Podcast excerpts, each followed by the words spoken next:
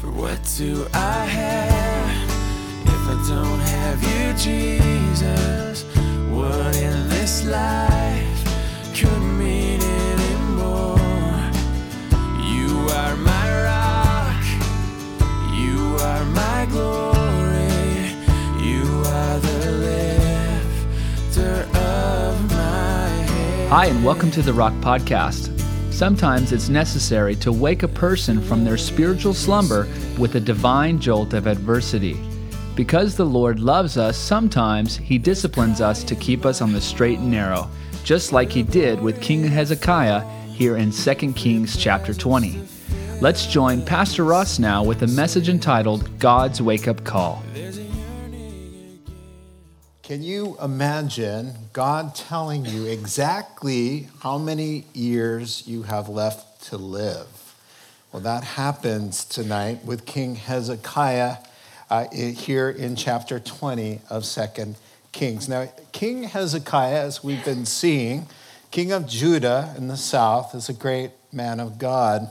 That's why we're still talking about him uh, five chapters later. So, if you're a note taker, uh, his story, Hezekiah's story, is from 2 Kings chapter 16 through 20, and uh, in 2 Chronicles chapter 28 to 32, and also in Isaiah chapter 36 through chapter 39.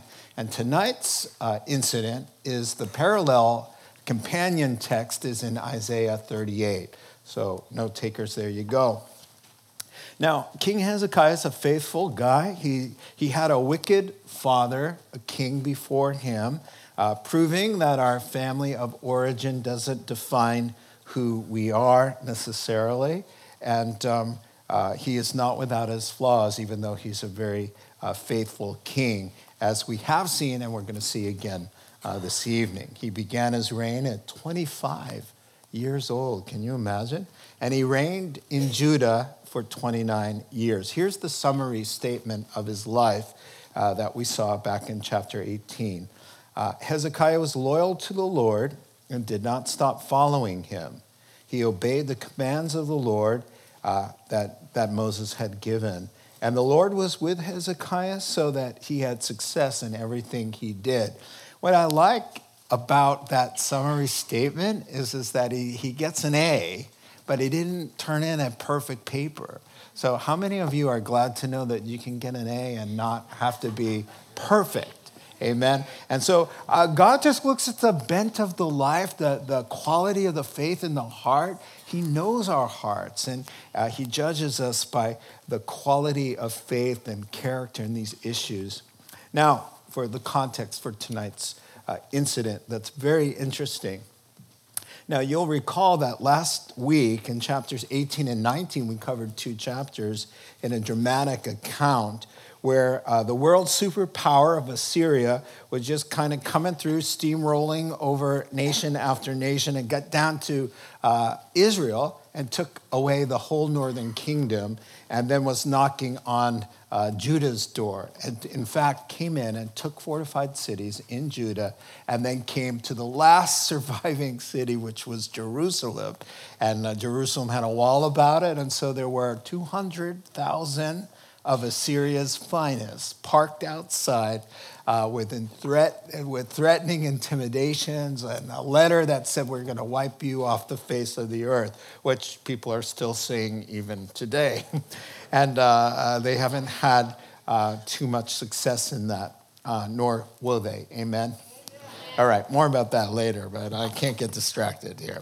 So, led, led by, here they were surrounded, and uh, here's the context led by King Hezekiah, they started to fast and to pray and seek the Lord. And Isaiah, Isaiah is around at this time, and Isaiah gives the word, and he says, I'm going to take care of this guy. I'm going to send this blasphemer home and on a one way ticket, and where he'll be cut down by his own sons. And he was. We saw that.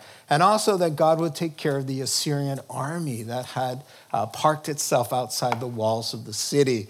And we read last time that the residents of Jerusalem woke up after a night of prayer and fasting.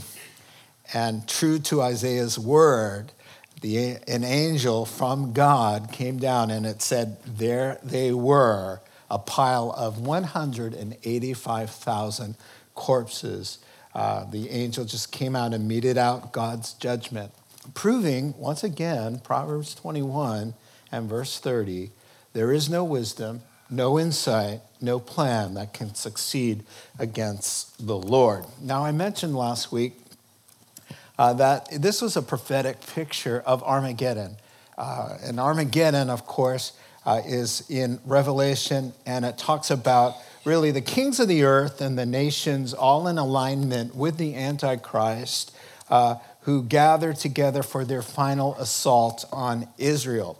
And I just wanted to, just to bring that up once again before we dive into this new incident, um, because in light of today is Purim, Purim in Hebrew. And Purim uh, celebrates, of course, the, the victory that Queen Esther uh, won through prayer and fasting when, when evil Haman uh, devised a plan through diabolical satanic forces to wipe out the Jews all over the earth.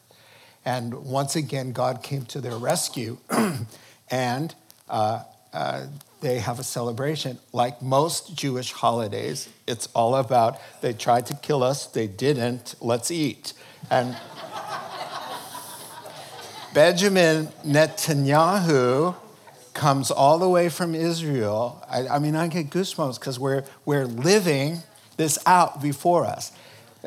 President, Prime Minister of Israel comes to America yesterday begging the United States, please help us. There's a nation that is threatening to wipe us off the face of the earth. Here, we're talking about these very things in the Bible. But the Bible predicts that in the last seven years, when the church has been removed, that God is dealing with Israel and they will surround once again in a place called Armageddon, the valley of Megiddo, and they will gather together there, and God is going to come down just as he did in these chapters. They're just many shadows and prophetic uh, foreshadowing of that great day to come. Now, I just threw that. And if you think, by the way, that 185,000 soldiers all piled up is something else, wait till you have not seen anything yet. And uh, fortunately for the church, she will be out of harm's way and we'll have box row seats up there. It'll be very nice to see from afar. Amen. well, if you read the devastation in Revelation, then you will really appreciate that. Now, in chapter 20, I couldn't resist this Purim. He was here yesterday. You know, it's all, it's right there. Uh, okay, so here in chapter 20.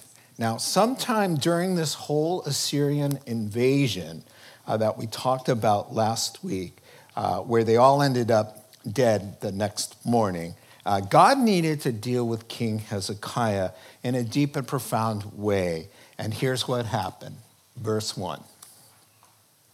In those days, Hezekiah became ill and was at the point of death. The prophet Isaiah went to him and said, This is what the Lord says Put your house in order because you are going to die. You will not recover. Now, there, why don't we pause there? Uh, we're going to have number one, if you're taking notes, uh, a wake up call. A wake up call. Now, if you want to find out what a wake up call means, I Googled it and here's what it says something that serves to uh, alert a person to a problem, danger, or need. And then, uh, really, often a fresh sense of one's mortality or vulnerable vulnerability to loss is what's called for. So apparently, this incident happened before Assyria surrounded the walls of Jerusalem. And the writer just wanted to talk about the invasion in a block and then uh, the sickness and the healing in a block. And so we have that block before. So when the text says during those days, we're talking about the, the Assyrian invasion that we talked about uh, last week. Now, Hezekiah got really, really sick during those days, and he got some really, really bad news. Now, it's generally assumed that the king, even though he's basically a faithful a man of God, was kind of falling asleep spiritually. Uh, God needed to humble him. He, God saw what was coming this Assyrian madman with his army that was really dominating the entire world. I mean, the, the entire area of Iraq, Iran, Turkey, Jordan, Saudi Arabia was all under Assyrian control. That the Lord needed a man who would depend on him, wouldn't be, um, wouldn't have, uh, would, would have an undivided heart, who would look to God above all else. And so he needed to have him prepared, not asleep at the wheel. And so God will do things like this to prepare a man. He sees, uh, listen, you're depending on Egypt and you're depending on this and that and the other thing. And sometimes uh, he needs to come in and give us a wake up call like he did to Hezekiah. Now, what was Hezekiah's problem? Well, Hezekiah, uh, there was a lot of prosperity before Assyria came in. Um, under his godly grandfather Jotham and his great grandfather, who was also godly, King Uzziah. Um, they were godly and wise, and God prospered Judah just like the days of David and Solomon. So it, commentators say that this prosperity really kind of lulled Hezekiah into a false sense of self reliance. Because when you've got money, the guy's 39, by the way, He's 39, he's got money, he's the king. God's given him a lot of success, and so he's kind of puffed up and, and self confident and self reliant, uh, and that's a pitfall of blessing. I mean, when everything's going good, you know, what's your prayer life really like? When everything's all messed up and you're hurting, you're on your knees more and you're in the Word more, usually, nine times out of 10 the pitfall of blessing. So, money in the bank, youth and vigor and health, the army at your beck and call, strong ally with Egypt. This guy said, I've got the world by the tail. And so, you know, there's something to be said for the wisdom that appears in Proverbs 30 that says, Give me neither poverty nor riches, but give me only my daily bread. Otherwise, I may have too much and disown you and say, who is the Lord. Proverbs 30. Now, that's the most unpopular prayer in the Bible. I mean, it's not a prayer that we often want to pray, right? Because, uh, you know, the prayer of what was that prayer of Jabez back in the 90s or the 80s or whenever it was, or the ones or the twos or the tens? The prayer of Jabez was a prayer that somebody came up with and said, You need to pray Jabez's prayer over and over again, 30 times a day, that God will increase and increase. And it caught on fire, and all Christians love to pray the prayer of Jabez. But what about this prayer? How about the Lord's Prayer? How about the Lord's Prayer? Give us this day our daily bread. That's the same kind of thing here. And so poor Hezekiah, He's not up for what's coming, and God, in his, his redemptive mercy, is going to send this guy a little slap slap upside of the face of his soul to get his attention. Man, a lot is riding on the line here. You're not paying attention. You're asleep at the wheel. A lot of people's lives uh, are, are, are up for grabs there. And so, Hezekiah is looking to other sources of strength. And so, nothing, uh, if ever there was a one liner perfectly designed to burst any illusions of grandeur, it's this get your life in order because you're going to die and you're not going to recover. Thus says the God who made you. Wow. Yeah, I mean, can you imagine? Well, we're going to see what happens there.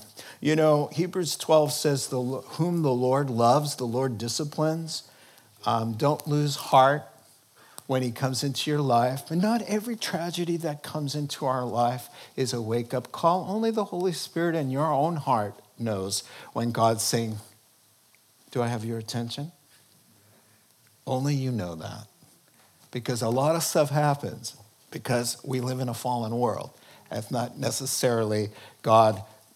God always wants to teach us something, but it's not necessarily one of these deals with uh, when God is really wanting to get this guy's attention. Now, we're only going to make it down to verse 11, so don't panic and think I'm still hanging out at verse 1 and 2 here. But uh, listen, let me give you some advice. Try to live in such a way, alert and in the light, walking with God, to make wake up calls unnecessary. Amen? Amen? the, few, the fewer motivations that I give God to have to nudge me awake by a circumstance in life, the better. Don't you think? Amen? All right, moving on. We're not getting very far, two and three, so don't get your hopes up too fast, all right? Hezekiah turned his face to the wall and praised the Lord, Lord. Remember, O Lord, how I've walked before you faithfully you even said in chapter 18, I was faithful. Oh, sorry. And with wholehearted devotion and have done what is good in your eyes. And Hezekiah wept bitterly. Well, that's just a summation because in Isaiah 38 and other places, we do see exactly what's going on in this guy's heart. And it's pretty deep and it's pretty profound. So if you're taking notes, number one, a wake up call. Number two, a game changing response now, a game changing uh, response. So he's going to respond apparently in the right way because of what's coming up as we see. So God's got Hezekiah's attention now. A God allowed, one writer put it this way a God allowed tragedy can teach more and get bigger results in five minutes than 50 years of mediocre Christian living. So time for some solitary confinement. I love how he turns his face away from Isaiah, away from the prophet, away from whoever's speaking the truth, and going exactly to the source, to the Lord. He turns his face, time for some uh, alone time with God. And that's really what hardship does for us. It kind of points us away from our sources of inspiration and strength in this life and to the Lord. And you know, when it's really touching your heart is how you seek the Lord and look only uh, to Him. You know, somebody will say, it got so bad that we just had to pray. You know, I mean, so it's an effective wake up call, and uh, he turns his sole attention to God. Uh, now, his prayer sounds kind of strange in verse 3, don't you think? It, it, it's really Old Testament esque uh, to pray a prayer like that. It's not a Christian prayer at all. He's, he's kind of justifying himself and kind of looking to his own merit. It sounds almost ungodly. He's saying, Lord, I've been such a good boy. Come on, God. I mean, I don't deserve this. I've done good deeds, I've been loyal. But under the, the Old Testament economy, he really is making a valid point. Because in the Old Testament, God makes it really simple do good and be blessed, do bad and pay the consequences. They don't have the fullness of the Holy Spirit, they don't have the fullness of Christ, they don't have the fullness of God's revelation, they don't have the fullness of the gospel. And so, back in the Old Testament, he basically boils it down to uh, uh, obedience, Leviticus 26 and Deuteronomy 28. Obey me and be blessed. Disobey me and there'll be curses. That's just how it is. Now, it is kind of true still that when we do good, we generally are better off than when we do bad. But in the New Testament, it's a little bit more complicated, isn't it? Because God uses adversity to shape us, to grow our character. Uh, another unpopular scripture is James chapter 1, verses 2, 3, and 4. Count it all joy brothers and sisters, when you fall into troubles of many kind, because you know that the testing of your faith is producing something good character and perseverance, and cooperate with it so that you'll be complete and not lacking anything. It's like a conspiracy because Peter agrees with him and James and, and Paul says the same thing in Romans chapter 5, verses 1 through 5. He says, we're not just happy when, when things are going well, but we rejoice in our suffering as well. And so uh, this is not a real New Testament prayer because we pray in the name of Jesus, not on our own merits, right? And so that's what's going on there. And now in verse 4, there's uh, bitter tears. That's another Old Testament insight. Uh, their understanding of heaven and glory in the afterlife was very limited. Uh, there's only a few verses that really shine uh, forth what the truth is about the, well, it says in 2 Timothy in the New Testament, chapter 1 and verse 10, Jesus brings life and immortality to light in the gospel. You see, so there's bitter tears. You're gonna, man, you're, you're gonna die. You're gonna go, go to heaven. His concept is not, oh, you know, a joy down deep right? I, I, don't think any Christian should really be this devastated when we find out it's time for us to go to the place we're always talking about. We're always talking about heaven, and that's the goal of all of our lives. And then when it's time to go, nobody wants to go. Everybody's upset, you know? Oh no, it's the end of the world because God is saying, hey, now it's time to come to heaven. And, you know, it's just amazing. I mean, I'm like that too. I mean, Paul the Apostle, Paul the Apostle, so godly. He says, You know what, Philippians? He says, Yeah, what shall I choose? You know, I know that I, I, I, could die here. He says, I don't know. I'm torn between the two. I desire to, to depart and be with Christ, which is so much better. He's saying, I'm torn in this persecution. I may get martyred. I don't know which is better. Right now, I'm kind of like, hey, that's exciting to me, you know? Well, not to us. we want to hang around as long as humanly possible. Listen, somebody in Japan, um, Okawa san, she just had her 117th birthday today, and here's what she said. She said, My life has seemed rather short. She's 117, she's the oldest living person in the world. It's still, you want to live. She wakes up in the morning, she does not want to hear, listen, you only have 10 more years to live. She doesn't want to hear that. Neither do I. Neither does anybody. Where uh, I was sitting on the, in the plane on the runway, getting ready to take off from Dubai, United Arab Emirates, for San Francisco. And I said to the Lord, as I like to pray before, during, and after plane rides, I said, Lord, just take me home to San Francisco. and I said that because I, I, I laughed out loud. And, you know, I know that he knows my heart, what I really meant. But I just thought, just in case an angel was listening and then could take that and misconstrue the whole thing, you know. Lord, he's praying, you just take him home, you know. And when you're flying on one of those planes, that could be easily arranged, you know? So, okay, let's continue on, all right? No Christian should be that devastated to find out that it's time to enter eternal glory. All right? Verses 4 through 7. Now, before Isaiah had left the middle of the court, so he's he's praying and he's getting right and God is working and he's weeping and all of this before Isaiah had left the middle court. So Isaiah drops the bomb and he's leaving now. The word of the Lord came to him Go back and tell Hezekiah, the leader of my people. This is what the Lord, the God of your father David, says I've heard your prayer and seen your tears. I'll heal you. On the third day from now, you will go up to the temple of the Lord. I will add 15 years to your life, and I will deliver you and this city from the hand of the king of Assyria. I will defend the city for my sake and for the sake of my servant David, who is his ancestor who lived 300 years before. Then Isaiah said, Prepare a poultice of figs. Poultice is like a macerated, gooey, medicinal plaster. they did so and applied it to the boil and he recovered. Okay, we can keep that up there. All right, so number three, a gracious reprieve. Note takers, a gracious reprieve.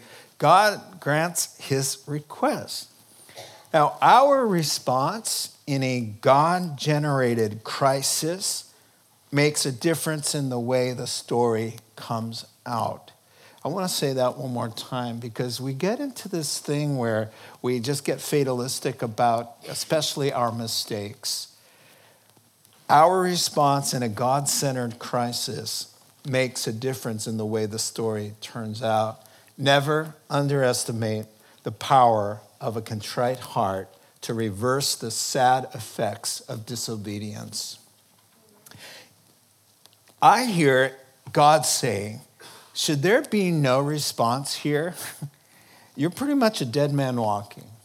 But I don't, I don't get through to you, if there's no change, if you don't cooperate with me, it's over. I'm putting you on the shelf. I can't use you. I got to pull in another guy to save the day. There's too much writing uh, uh, here for me to play around with you. So uh, you're sick. You know that. You're going to die now. Uh, response? And he turns and faces God, and they do business and before he's even out of the out of the courtyard, the Holy Spirit taps Isaiah on the shoulder of his soul and says, Psst, Isaiah, go back in there and tell that guy some good news. Love that. 15 extra years, verse 5. 15 extra years. Jonah, chapter 3, tells the Ninevites 40 days, Nineveh is overturned by the power of God. They believed him. First of all, somebody saw him come out of a whale on the beach, and that, this got around. You know how people talk. I mean, he's bleached out. His hair is all gone. Every, I mean, it's just awful. And uh, uh, they believe he's anointed. He's preaching. They believe, and, and they repent. And and he says, the king says, listen, all of us put on that burlap nobody eat or drink, don't even feed your animals. Perhaps God will have compassion on us sinners. And God says, Wow, check these folks out. And He relents. He changes his mind. Why? Because our response to a God breathed crisis can turn the whole thing around. You know, you don't have to just think, well, what's done is done. It's not done. He's waiting. He's waiting. There's a youth pastor. I know this story uh, from 25 years ago. Fell into immorality, and uh, instead of firing him on the spot, the, the senior pastor took him in the office, and here's how I heard the story that the senior pastor told this young man, How do you want this story to go from here?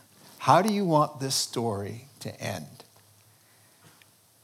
And he let the guy talk. And the guy talked and he said, This is what I would want the story to go this way. And he said, Let's do that. Let's do that. I mean, the guy was just dreaming and saying, You know, I, I'd get counseling and, and my marriage would be restored and I would I would have accountability and I would do this. And he's, he's saying, and, and, and I would retain my job. And, I would, and, and, and the guy, the pastor was feeling the Lord work. And, and, and the pastor said, so be it. Let's, make, let's, let's write this story out because God is willing. God is willing to forgive. God is willing to reconcile. God is for you. Who could be against you? I mean, there, this is a situation, a one thing, you know, and I don't have all the details for you, but I'm telling you, the point of the story is you have power when God is speaking to you through circumstances of life to change the course of your destiny by simple response and cooperation with God to say, God, I hear you. I, have been slow to hear you. I'm going to do what you're asking me to do. And you can watch him turn the tide and change things. Amen? Amen? Notice how God heals him. How? In keeping with medical standards of the day, He, they come, he comes up with the medicine and he applies the medicine. He could have just said, just tell the guy I just healed him. But, he, but he's going to say, I want you to do what the, the pharmacist has prepared there, and I'm going to bless that. Uh, I agree with David Guzik, who's the pastor of Santa Barbara Calvary Chapel, when he said, apart from an unusual direction from God, medical treatment should never be rejected in the name of faith. Who do you think gave us the technology? Who do you think is, is for mankind being healed? God has given us tools, and, and that's up, that is between your heart and God. But I'm telling you, as my advice and from the scriptures, that we ought to have faith in God and also how he has brought means to heal us. Amen? Listen, I was given 30% chance to live 12 years ago. UCSF told me you have 30% odds of surviving this lymphoma that has resisted chemotherapy and radiation. We want you to have a bone marrow transplant and be in the hospital for 63 days at UCSF. God healed me. I know God gave me a word. I knew I was going to be healed, but I needed to go through that program. I needed a bone marrow transplant, and I got one 12 years ago. It's okay to let God use the lawyer, use the doctor, use the psychologist, because it's not them who's ultimately either making or breaking it. Unless, what does it say? Unless the Lord builds the house, the builders labor in vain. Unless the Lord watches over the city, the guards stand watch in vain. You need the builder, you need the guard, but you need the blessing of God on those things. That's what we look to. The doctors didn't heal me so much as God blessed that procedure to be successful in this case, and I give God the glory for healing me. Uh, let's finish up 8 through 11. Hezekiah had asked Isaiah, What will be the sign that the Lord will heal me and that I will go up to the temple of the Lord on the third day from now? Isaiah answered, This is the Lord's sign to you that the Lord will do what he promised. You got an option. Shall the shadow go forward 10 steps? Or shall it go back 10 steps? Well, it's simple matter for the shadow to go forward 10 steps. Is it really? Wow, says Hezekiah. Rather, have it go back 10 steps. Then the prophet Isaiah called upon the Lord, and the Lord made the shadow go back the 10 steps that had gone down on the stairway of Ahaz. That word can also mean dial all right? So it's a sundial, or he's using his steps as a sundial, something like that is going on. The number one was a wake up call. Number two was a game changing response. Number three, a gracious reprieve. And now, lastly, number four, a sign given. Now, my initial reaction when I first read this as a young Christian was, What? He just prophesied first person, Isaiah the prophet. First person, the Lord speaking first person to him. I will do this. I will do this. And on the third day, you're going to go in the temple and everything's going to be cool. You know, worship God at church and all your friends are going to be around. It's going to be wonderful. And then he says, uh, Can I have a sign that this is going to happen? I'm like, Dude, you are pushing your luck. Just He just gave you 15 extra years. And now you're going to, I just, uh, I just wrote down here Shark Tank because you know, sometimes when they're out there standing in front of the, the sharks, right? Uh, one guy will say, Hey, I'll give you $750,000 uh, for whatever, right? That's a lot of money. And the guy's standing there and he starts talking. And, and the guy goes, You know what? I'm taking that off the table. Done. $750,000 gone. That's what it felt like when I read that was like, what, dude? The, the Lord just spoke to you through Isaiah, and now you want this, this sign. What's the sign that's going to happen? Wow. Mm, You know, I'm, I'm just glad that my initial reaction was not the Lord's. Like I could just hear the Lord say, you know what, Hezekiah, I think I'm going to rescind the whole offer. All right. So here's what one writer said God seems to make a distinction between a faith filled request for clarity and assurance versus a request born of unbelief and mistrust that is just a waste of everybody's time. Luke chapter 1, Gabriel is sent to two people to talk about two miraculous births Mary, about Jesus, and John the Baptist's father, Zechariah. And here's what Mary says How can this be? I'm a virgin. Answer The Holy Spirit will overshadow you, Mary. The power of the Almighty will rest upon you. You're going to have a son. You're going to give him this name. You know the story. She says, Oh, okay. May it be done to me according to your word. Zechariah. Zechariah says to the angel, the angel says to him, he says, Hey, you're to have a son. The Lord has heard Elizabeth's prayers, your prayers. Congratulations, Papa. And he goes, How can I be sure of this? I'm an old man and my wife is well along in years. Uh, I could just see the angel go, No, really? Verse 19. The angel answered that and says, I'm Gabriel. I stand in the presence of God, and I've been sent to speak to you and tell you this good news. And now you will be silent and not able to speak until the day this happens, because you didn't believe my words, which will come true at the proper time. What's the difference? Oh, there is a difference, and God can see the heart. One just wanted clarity, a little encouragement. Wow, I mean, how I'm not doubting. No, she didn't even have to say I'm not doubting because God knows the heart. It's okay in matters of great importance for us to ask for a sign of clarity. If you're talking about who you're going to marry, you know, you're talking about a lot of money, you're talking about a life changing decision, it's okay in faith to say, God, hey, I need some help here. And God loves to confirm. I mean, He really does. And so let's get to the miracle here verses 8 through 11, one of the more extravagant miracles in the Bible, one of the ones I really love. Uh, so Isaiah uh, gives him an option. All right.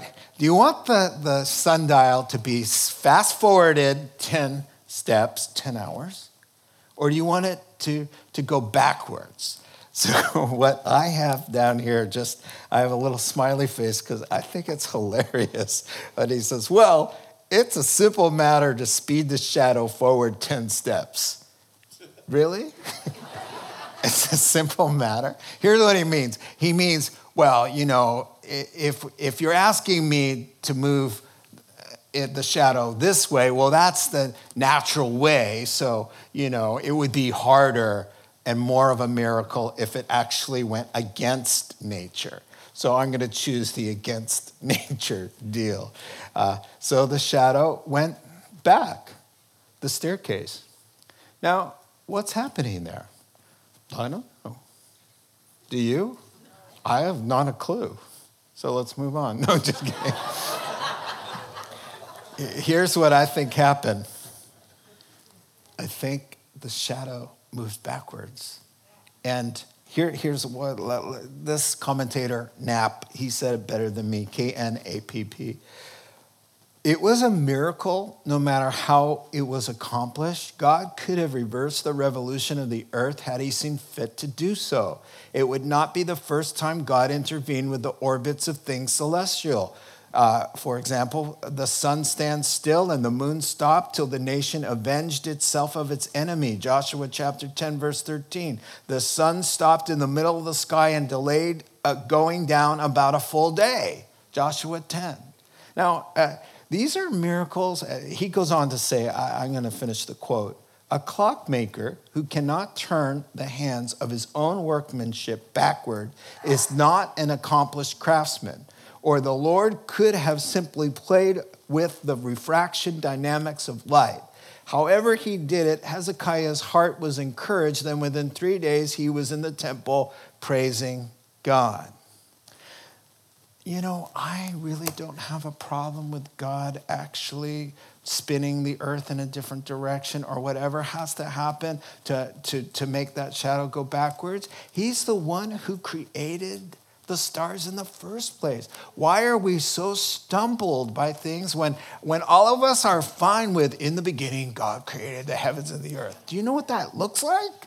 Have you been to a planetarium? He just spoke and that happened? It's still unrolling, some people say.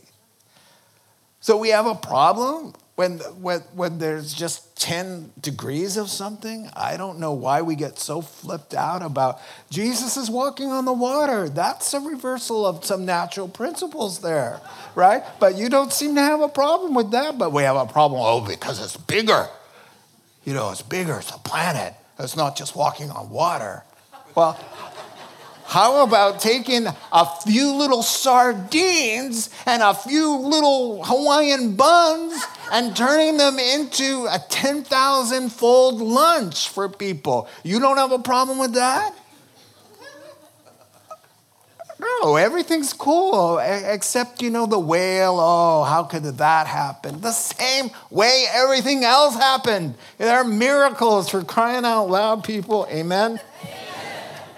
All right. Sheesh.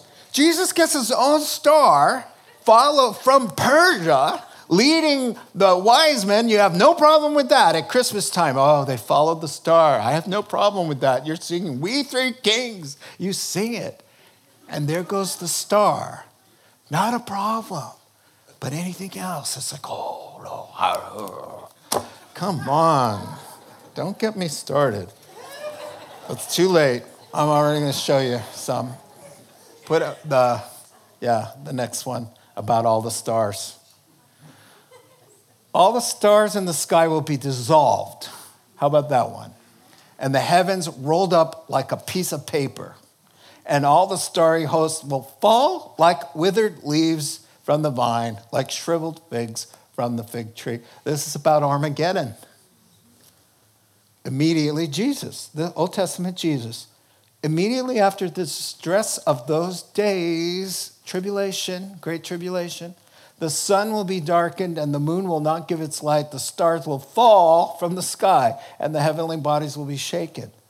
New Testament, but the day of the Lord will come like a thief. The heavens will disappear with a roar. The elements will be destroyed by fire. The earth and everything in it will be laid bare. Things are not going to get better things are going to get worse. We're going to be taken out of the way, and then all hell is going to break loose. Revelation 6:14, the heavens receded like a scroll being rolled up, just like they're all saying. And every mountain and island will be removed from the from place. So this miracle, a little shadow, little revolution, a little shifting of one's axis of a planet, it's not a big deal in light of things to come. And remember how Second Peter uh, tells us to take the display of God's power. Uh, since everything, I have that scripture. Second Peter will be destroyed in this way. What kind of people ought you to be? Ought to be holy, live godly lives. Look forward to this day and cooperate with its coming. That day will bring about the destruction of the heavens by fire. The elements will melt in the heat. But in keeping with his promise, we're looking forward to a new heaven and new earth. And guess who's going to speak that into existence? You can't have problems with little things like that when he's going to speak a whole new galaxy into being and a new planet for us to romp around on the home of righteousness. So then, dear friends, since you're looking forward to this, make every effort to be found spotless, blameless, and at peace with Him. Well, let me just close up this incident with words from Hezekiah recorded in Isaiah 38 about this whole ordeal. I think they're very telling. So, after he's healed, he writes a song. And here are the words in the prime of my life, must I go through the gates of death? and be robbed of the rest of my years. I said, I, I will not again see the Lord, the Lord in the land of the living. No longer will I look on mankind or be with those who now dwell in this world. My eyes grew weak, and he talks about, I've condensed it, he talks about crying and moaning and tears and weeping. I looked to the heavens. I'm troubled, O Lord. Come to my aid. But what can I say? He has spoken to me and he himself has done this. I will walk humbly all my years because of my, this anguish of my soul. Lord, by such things men live, and my spirit, that's an interesting way to divide that, uh, my spirit finds life in them too. You restored me to health and let me live. Surely it was for my benefit that I suffered such anguish. Do you see? When God is working things that we don't understand and they come at us and they take us apart, He's saying, I'm taking you apart for good. Cooperate with me. Let's rebuild. Let's reconcile. Let's clean things out. Let's get you on the straight and narrow path again. Because I have plans for good, not to harm you, to give you a hope and a future. Amen. Let's pray together. Father God, we thank you. We love you. He's just so mystified at the way you love us and the way you can cause all things to work together for our good because we love you and are called according to your purpose. Thank you for having mercy on us all, Lord. And thank you for the lessons that we've learned tonight. Speak to us, Lord, as we draw close to worship you, even now, as we reflect. In Christ's name, amen. Let's stand. Closing song. You have been listening to the Rock Podcast. Our regular services are held on Wednesday nights at 7 p.m. and Sunday mornings at 8:30 and 10:30 a.m. in Santa Rosa, California. If you would like to learn more, please visit our website at calvarytherock.org or find us on Facebook. These podcasts are also available in video format on our Calvary Chapel The Rock YouTube page.